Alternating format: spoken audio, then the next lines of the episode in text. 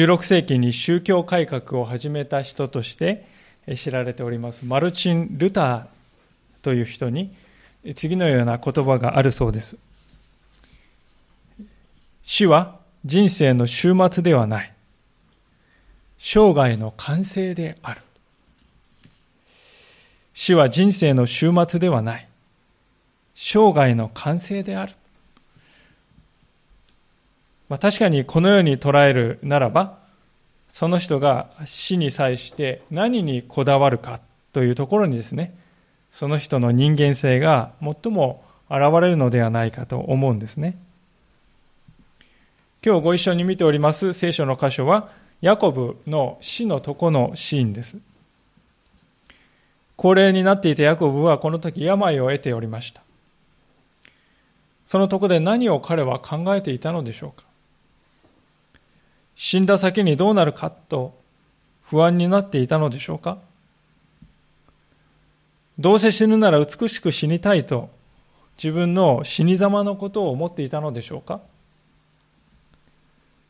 孤独で死にたくはないなと考えていたのでしょうか？そのどれでもなかったということです。ヤコブの頭になったのは自分に与えられた神様の祝福と神様の約束を子供たちに受け継がせていくということでした。まあ言ってみれば次の世代にバトンを託すということです。ヨセフは神様の約束のごく一部しか成就したのを見てはいませんでした。でも一部だからがっかりだとか、もう気が抜けてしまったというわけではありません。むしろ、彼は一部でも見ることができた幸いを心から噛みしめているわけです。そして、これからもさらに豊かに続いていく祝福の約束を子供たちに受け継いでほしいと願っているんですね。どうでしょうか？私たちは皆自分を誇りたくなってしまう生き物ではないかと思うんですね。私はこんなにすごい経験をしてきたんですよっていうことを人々にね、え、語るということはまあ余念がないにもかかわらず、私のこの子孫がもっと素晴らしい祝福を味わうように願っていく。まあ、そういうことは実は少ないのではないかなと思うんです。しかし、ヤコブはそうではなかったということです。ご覧、私が経験したのよりも、もっと素晴らしい祝福がお前たちに待っているんだ。その恵みがわかるかい？彼はそのように時代を超えて働く神様の祝福の約束を伝えようとしているわけです。彼の関心事というのはそこにあったわけです。ですから、ヤコブにとっては、この死ということは問題ではないように見えます。ある意味では、死を克服しているとも言えるんではないかと思うんですね。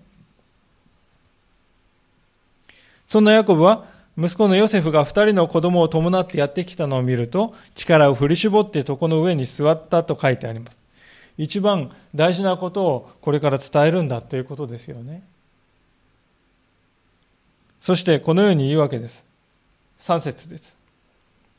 ヤコブはヨセフに言った全能の神はカナンの地ルズで私に現れ、私を祝福して仰せられた。見よ、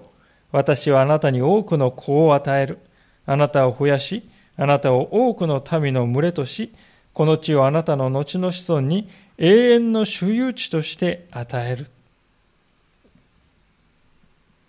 まあ、開口一番ですね、ヤコブは全能の神はって言うんです。まあ、これは下の中央米印のとこ見ますと、エブル語でエルシャダイ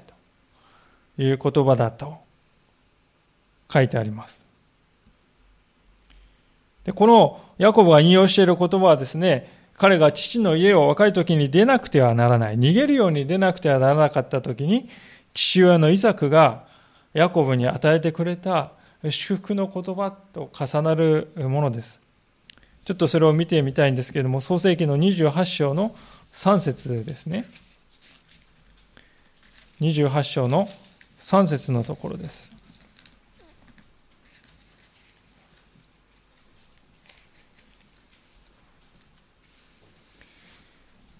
2017聖書で49ページになります。創世記28章の3節を読みいたします。全能の神がお前を祝福し、多くの子を与え、お前を増やしてくださるように。そしてお前が多くの民の群れとなるように。神はアブラハムの祝福をお前に、すなわちお前とお前と共にいるお前の子孫に与え、神がアブラハムにくださった地、お前が今起立しているこの地を継がせてくださるように。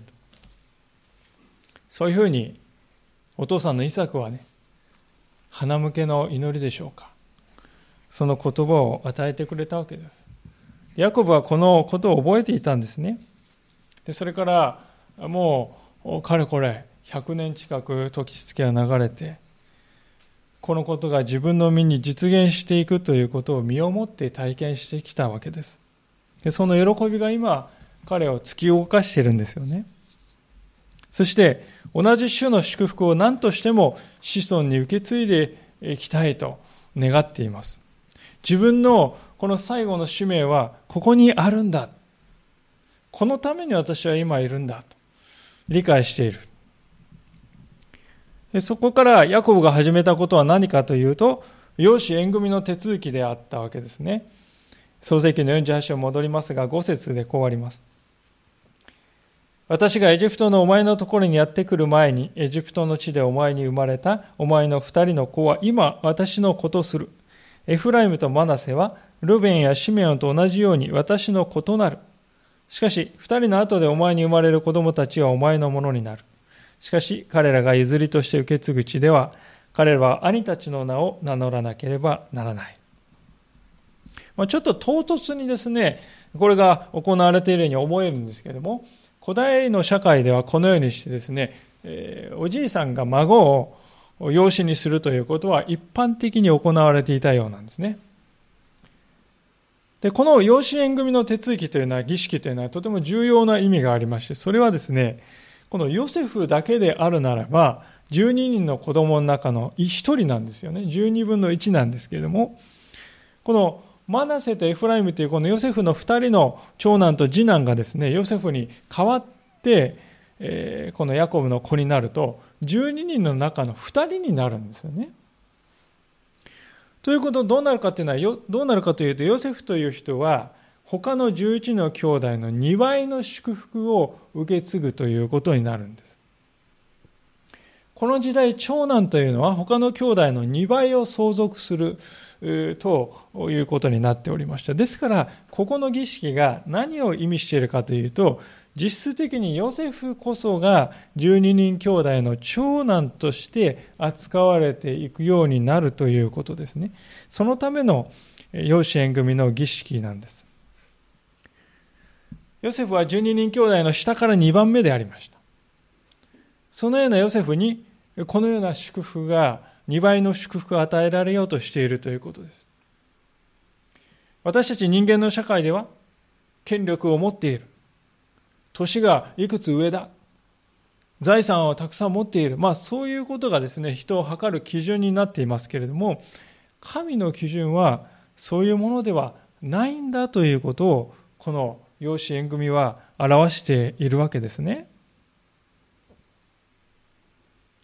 こういう父親の取り計らいに対して、ヨセフもまた信仰によって応じていくんです。目の見えなくなっていた父親に、今まさに養子縁組をしてもらったこのマナセとエフライムを紹介しながらヨセフはこういうふうに言っておりますね。9節ですが、ヨセフは父に答えた。神がここで私に授けてくださった息子たちです。すると父は、私のところに連れてきなさい。彼らを祝福しようと言った。神が授けてくださった息子たちです。かつてですね、このヤコブ、父親のヤコブはですね、お兄さんのエサウから、ここにいる人たちは何なのかって聞かれたときにね、まさにこれと同じ答え方をしたわけです。神が授けてくださった子供たちです。ヨセフはですね、ですから、そういうふうに答えた父親と同じように今答えているわけです。これは何を意味するかというと、彼が父親の信仰を確かに受け継いでいるということですよね。それはどういう信仰かというと、すべては神様のギフトなんだということです。皆さん、ギフトというものは報酬とは違うわけですよね。報酬っていうのは皆さん働いたらですね、給料をもらうのは当然なんですよね。もらわなかったらこれはおかしいっていうことなんですね。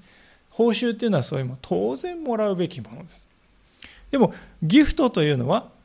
受けることを想像していなかったものが、ただ一方的な恵みとして与えられる。そういうものです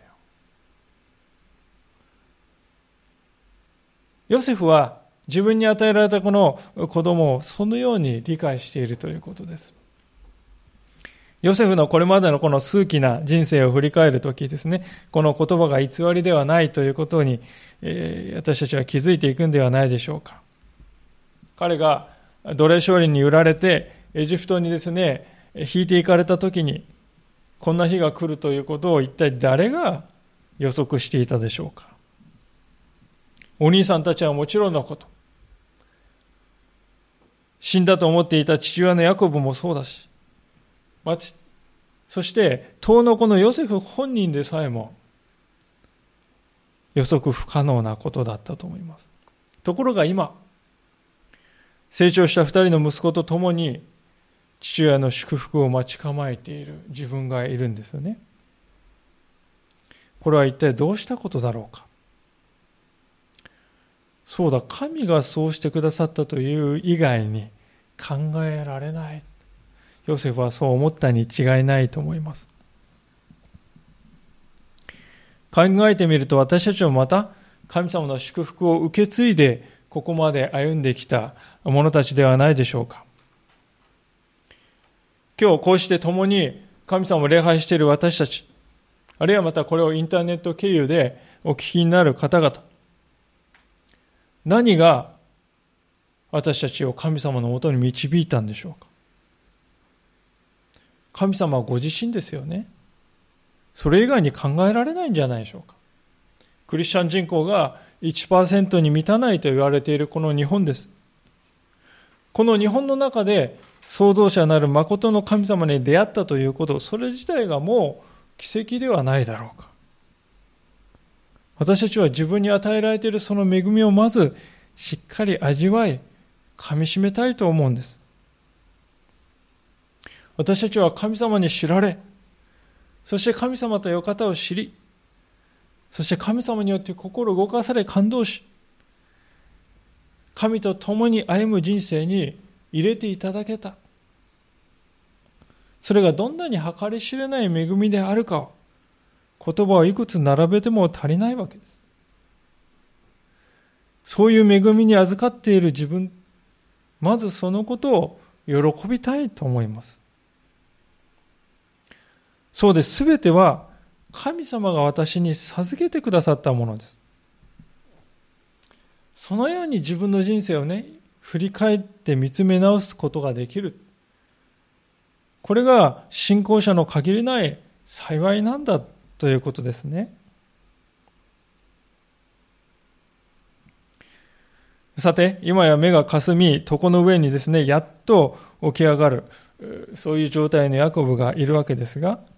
それでも彼はですね、なんとか力を振り絞って、ヨセフの二人の息子を祝福しようとするわけです。時を超え、時代を超えて神様の祝福は、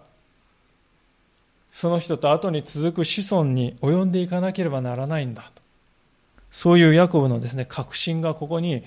現れている場面ですよね。で、それを父のそういう姿を厳粛な思いでですね、受け止めている息子のヨセフがいるわけです。で皆さん考えてみるとどうでしょうか？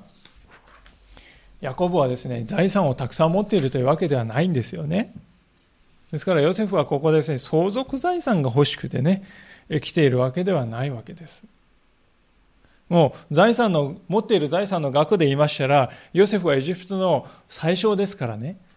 圧倒的にヨセフの方が多いんです。ですからヨセフはここですね、父から受ける祝福という、これ目に見えないものですよ。形のないものですよね。形のないものを彼は切に求めて来ているということです。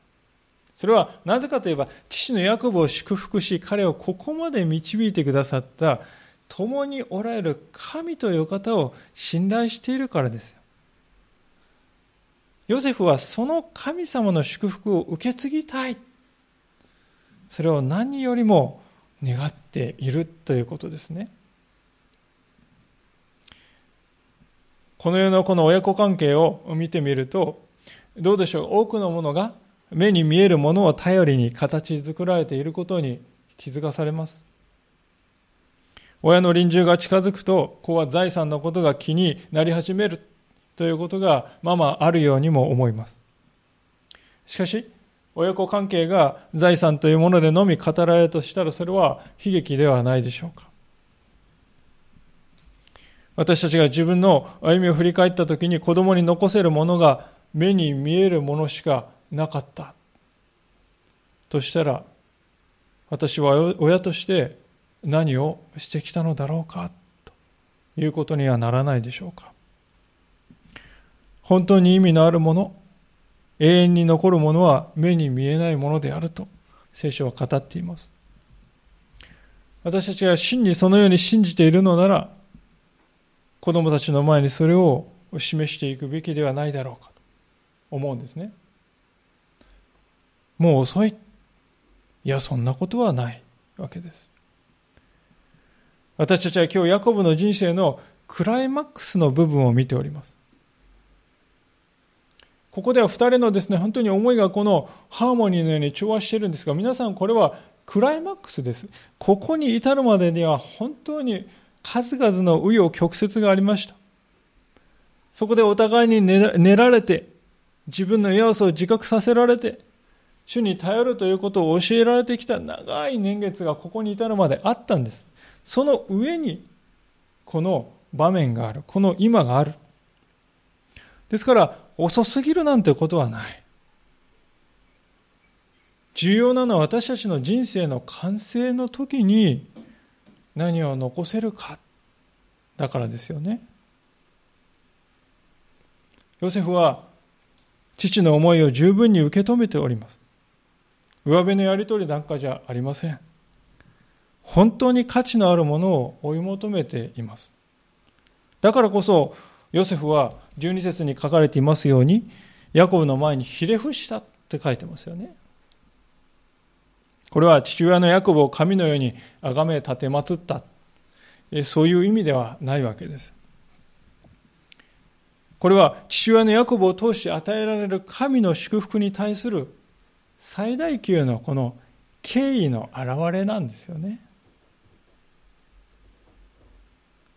先ほど言いましたようにヨセフはこの時エジプトの総理大臣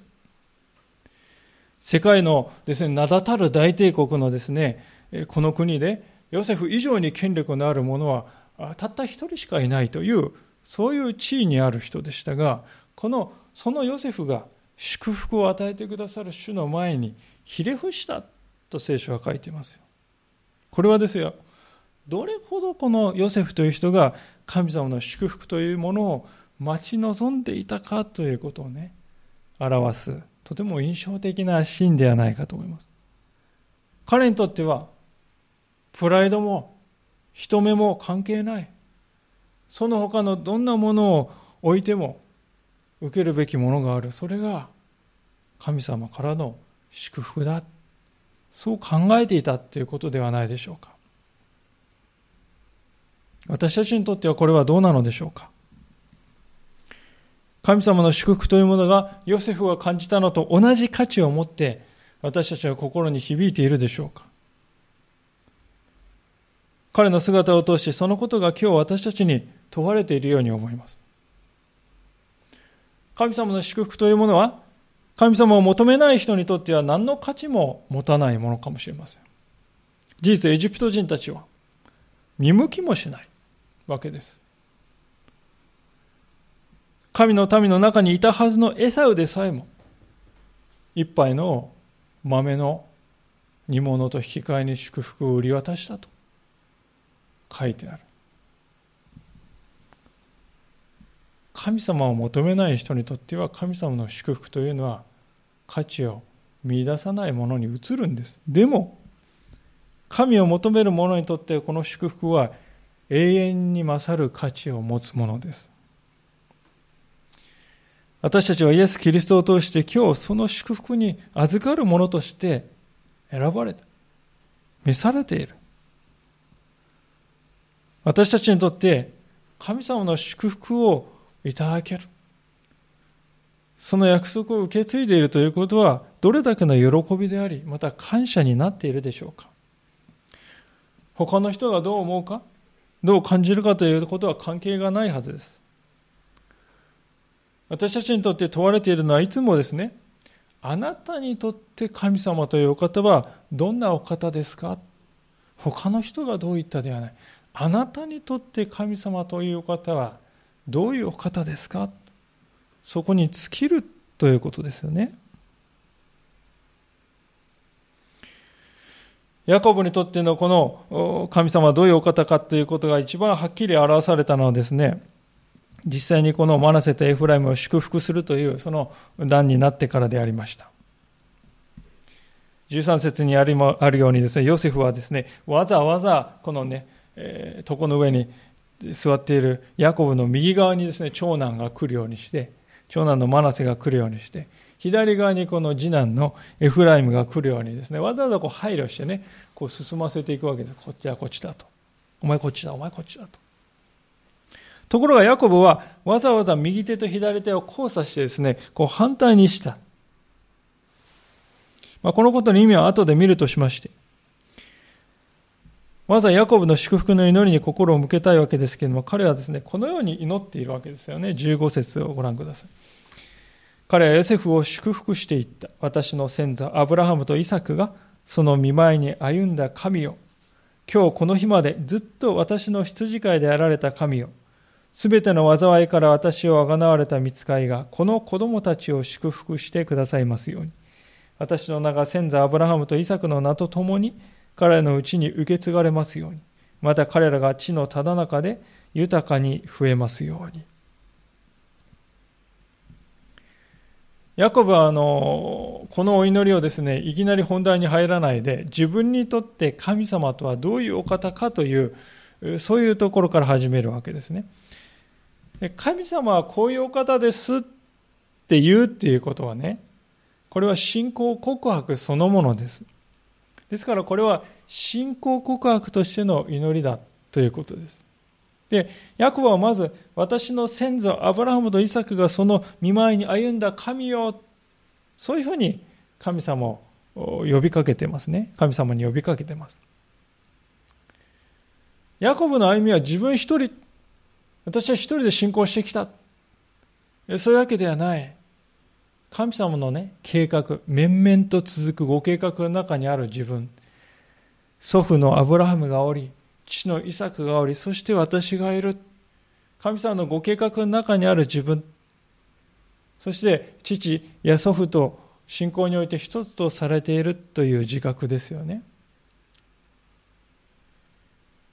その同じ神様は私を羊飼いとしてここまで導いてくださった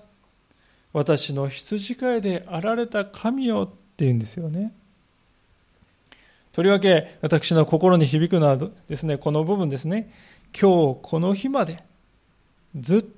とと書いてある。今日この日までずっと私の羊飼いであってくださった。まあこう書いてあるとですね、さも順風満帆の歩みをしてきたかのようにも感じられるかもしれませんが、しかし、これまで創世記を見てきた、共に見つめてきた私たちは決してそうではなかったということが分かっていると思いますね。ヤコブの家庭は、両親の不和、不仲というものがありました。お兄さんのエサエサウとの骨肉の争いもありました。その兄に命を狙われて実家を逃げ出した、飛び出した、その日がありました。逃げたら逃げたで、実のおじさんから騙されて、二人の妻を持つ羽目になりました。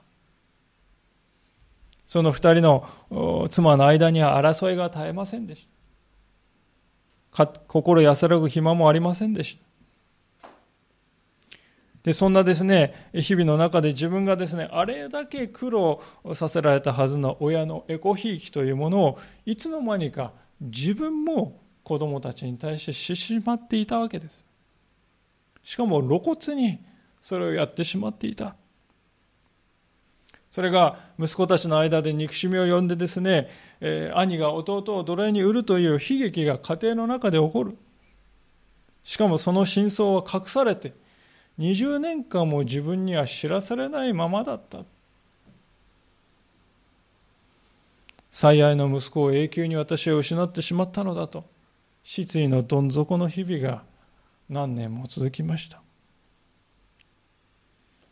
自分をそんな目に遭わせた息子たちを憎みもう私の歩みは呪われた方がいいのだそんな暗黒の日々がおそらく何年か続いたでしょう。嘘と偽りに満ちた家族として歩んできた長い年月が歳月がありました。それがエジプトに来るまでのヤコブの人生のある意味では全てであったと言っても良いと思うんです。しかしヤコブはですねそういう日々苦しみの日々には神様は共にいてくださらなかったななんて言ってないわけです。反対に今日この日までずっと私の羊飼いであってくださった。神様っていうんですよね。私が悩み傷んで神様を忘れていたような時も神様の方は私から片時も目を離さないでいてくださった。見守り続けてくださった。守り続けていてくださったのだ。今それがよくわかる。主は離れることなく私と共に歩んでくださっていたんだと彼は言うんですね。羊飼いというのはそのような離れないものだからです。羊が我を忘れて危険地帯に飛び出していった時も、道を見失って荒野をさまよっていた時も、転落して怪我をして身動きできなかった時も、熊や狼に襲われてしまった時も、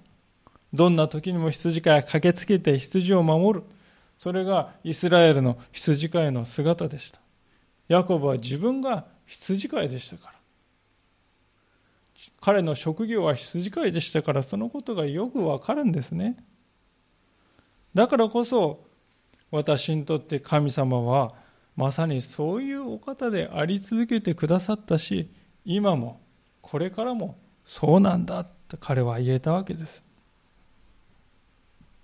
ここには、主に対する深い信頼で結ばれた成熟した信仰者の姿があるわけですね。これが神を信じて生きるということの幸いであります。これは信仰の醍醐味ですよね。これは皆さん表面的なね、繁栄ということとは次元が違うものではないかと思うんです。人生の根本的な部分、土台の部分に主がおられるということです。でそういう彼がする祝福だから意味が生まれてくるわけですよね。祝福というのは皆さん言葉だけ聞けばね、それで終わり。はい、お父さん言ってください。その言葉さえ聞けばというものではない。祝福はその人の人格に裏打ちされて初めて効果を発揮する、価値を発揮するものです。ですから私たちがですね、自分の子供たちや他の人を祝福しようと願うということは必然的にですよ。そういう自分は主の前にどう歩んできただろうかと問われるわけです。一体誰がですね、自分でも味わってない祝福をですよ、他の人に与えるたいと願うでしょうか。そういう意味では伝道はまず自分自身からという言葉は真理だと思うんですね。他の人に伝道するということは私たちは願いますが、でも自分はどうなんだろうか。私にとって主とはどういうお方なんだろうか。その問いを徹底的に考えるということです。それが曖昧であるならば、私たちの語る祝福には力がないのではないかと思うんですよね。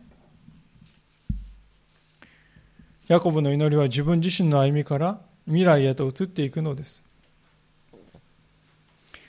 彼が見ている目線の先には神様の約束が徐々に徐々に成就していく姿が絵として浮かんでいるのです。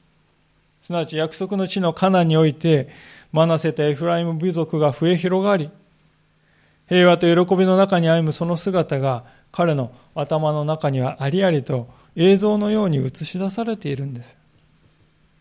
目は見えなくなりました。でも心の中は今までにないほど透き通っている。心の中には鮮やかな映像が浮かび上がっているわけです。私たちも自分の家族や子供たちや孫たちがそのようになるという絵を心の中に思い描いているでしょうか？今の現実がたとえどのようであろうとも、主が働いてくださるなら、そのような祝福が私の家族にも注がれているのだ、行くのだ。そういう信仰を持って、日々聖書を見つめているでしょうか。ヤコブの姿は、そのことを私たち訴えているように思うわけであります。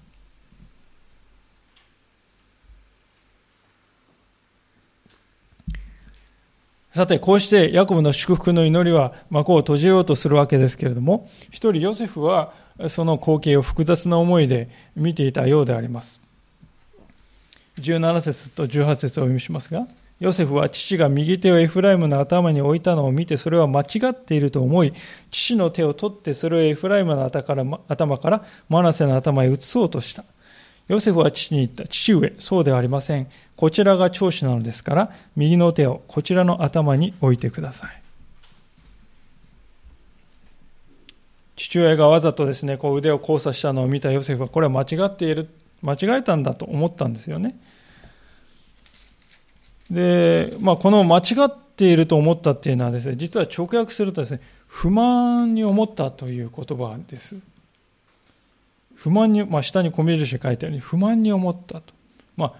あ、こう憤りを覚えたという意味すらも少し入っているような言葉です。ヨセフにとってはですね、次男が長男の上に立つということが不満に思ったのでしょう。定まった秩序を変えてほしくないと思ったのでしょうか。あるいはヨセフはですね、かつて目の前の父親のヤコブがですね、兄たちを差し置いて自分、弟の自分をエコひいきした。これが自分がエジプトに行く原因になってしまったっていうことを、まあ、頭に、えー、ちらちらよぎっていたかもしれませんね。で、同じ鉄はもう踏むまいと思っていたのかもしれません。でも逆の視点で見ますとね、そのエコひいきがあったので、ヨセフはエジプトに売られ、そしてエジプトや世界を彼は救うものとなっていったということもまた事実なんです。神様のご計画というものは人間の想像をはるかに超えて働いていくということですよね。ヤコブはそのことを十分に分かっていました。ですから、ヨセフを制してこういうふうに言うわけですね。19節。しかし父は拒んでいった。分かっている。我が子よ。私には分かっている。彼もまた一つの民となり、また大いなるものとなるであろう。しかし、弟は彼よりも大きくなり、その子孫は国々に満ちるほどになるであろう。彼はその日彼らを祝福していった。お前たちによってイスラエルは祝福の言葉を述べる。神がお前をエフラムやマナセのようになさるように。と。こうして彼はエフラムをマナセの先にした。この場面には一つの皮肉がありますよね。というのは目に見えるヨセフが目の見えないヤコブによってですね正されているということです。神様の世界でこういうことが起こるんですよね。私たちはですねどうでしょうか？私は物事が分かっている道理が分かっている理解しているとですね思い込みやすい生き物ではないでしょうか。それでヨセフのようにですねお父さんそれ間違ってますよ。自分の思いを押し通そうとするんですね。私たちの人生に自分の願いや考えていること、違うことが起こりますとですね、私たちは結構簡単にですね、神様それ違うんじゃないですか、おかしいんじゃないですかと。そう考えてしまいます。しかし、主のなさることは私たちの理解を超えたことなのだということを私たちはいつも知っておく。その謙虚さが必要だと思います。神様のなさることを鳥かごの中にね、入れた鳥のようにしてはならない。鳥かごの中は全部私たち分かりますよね、何が起こっているか。その中に鳥を入れておけばね、全部分かる。そのように神様のなさることをね、自分の理解という名前のついた牢獄の中に入れて理解した気になってしまうということは避けなくてはいけない。鳥は空に飛び立ってですね、どこに行くかわからない。鳥たちがどこをですね、飛んでいるか私たちは知りません。神様のなさることもそのようなことなんだ。同時に私たちは自分をですね、この話を来て見るとですね、マナセの立場にですね、置いてしまいがちな性質があるなと気づく必要があるんではないでしょうか。お兄ちゃんなのに、かわいそうね。そういうふうに思ってしまうんですね。でも自分はエフライムの立場に置いてみたらどうでしょうか？これは純粋に恵みになりますよね。つまりこういうことであります。神様の祝福というものは長男だからとか何々だからとか私たちの中に選ばれる何かがあったからそれで決まるというものではないんだ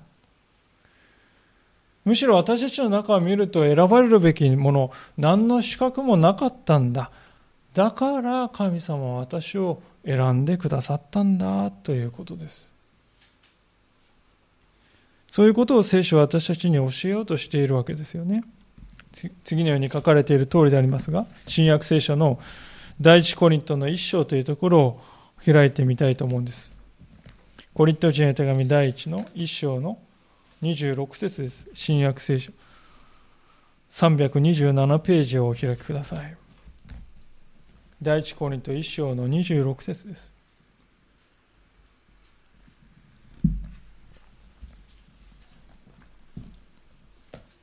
第一コリントの1章の26節からのところ327ページです、新約の。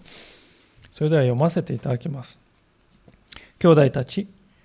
自分たちの飯のことを考えてみなさい。人間的に見れば知者は多くはなく、力あるものも多くはなく、身分の高いものも多くはありません。しかし、神は知恵あるものを恥じらせるためにこの世の愚かなものを選び、強いものを恥じらせるためにこの世の弱いものを選ばれました。あるものをないものとするためにこの世の取るに足りないものや見下されているもの、すなわち無に等しいものを神は選ばれたのです。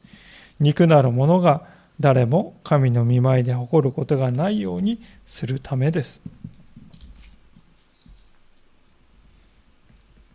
神はこの世の弱い者や足りない者や見下されている者、無に等しいと思われているものをお選びになるお方だと。ヤコブはどのようにしてか分かりませんけれども、つい先ほど養子縁組をして自分の息子にしたばかりのマナセとエフライム、将来どうなるかということを知っておりました。おそらく神様が彼に示してくださったのだと思います。実際、この後の歴史を見ていきますと、そのようになっていくのですね。弟のエフライムはとですね、言いますと、約500年、これから500年時代が経ちますとイスラエルが南北に分裂するわけでありますけれどもその時にですね北王国において最大の部族になっておりました。北イスラエルといえばエフライムのことを指すというぐらいですね大きな部族になっておりました。文字通りヤコブの祝福は成就していったということですね。今日、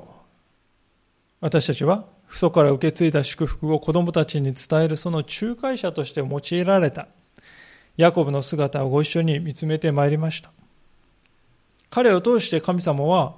彼の子孫を祝福していかれました。皆さん、ヤコブのような賭けだらけの人でさえ、そのような祝福をもたらす器として用いられていったのです。それならなおなおのこと、神の御子であるイエス・キリストを仰ぎ見ている私たちに注がれる祝福は、一体どんな大きなものになるでしょうか。ローマ人へ手紙の10章の12節というところも見つめて見ておきたいのですけれども、ローマ人へ手紙の10章の12節です。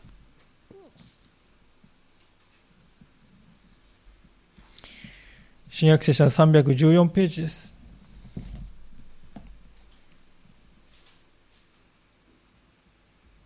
11節からのところを読みします。ローマの10章の11節から、聖書はこう言っています。この方に信頼する者は誰も失望させられることがない。ユダヤ人とギリシア人の区別はありません。同じ主がすべての人の主であり、ご自分を呼び求めるすべての人に豊かに恵みをお与えになるからです。同じ主がすべての人の主であり、ご自分を呼び求めるすべての人に豊かに恵みをお与えになる。皆さん、重ねて申し上げたいんですが、ヤコブがした祝福でさえも、その後数百年にわたって子孫の祝福をね、左右したのですよ。であるならば、神様の御子であるイエス・キリストの祝福を受けるということは、どれだけ大きな祝福が、幸いがあるでしょうか。今日私たちは、自分が、ああ、そういう祝福に預かっているものなんだなということをもう一度しっかり受け止めたいと思います。そして、ああ、この祝福を次の世代に確実に受け継いでいくということをね、熱く願い求めていきたいと思うんです。今がどうであるかということに動揺してはなりません。主を見上げていきたいと思います。主のなさることに信頼していきたいと思います。この方にのみ私たちの希望があるからです。お祈りをしたいと思います。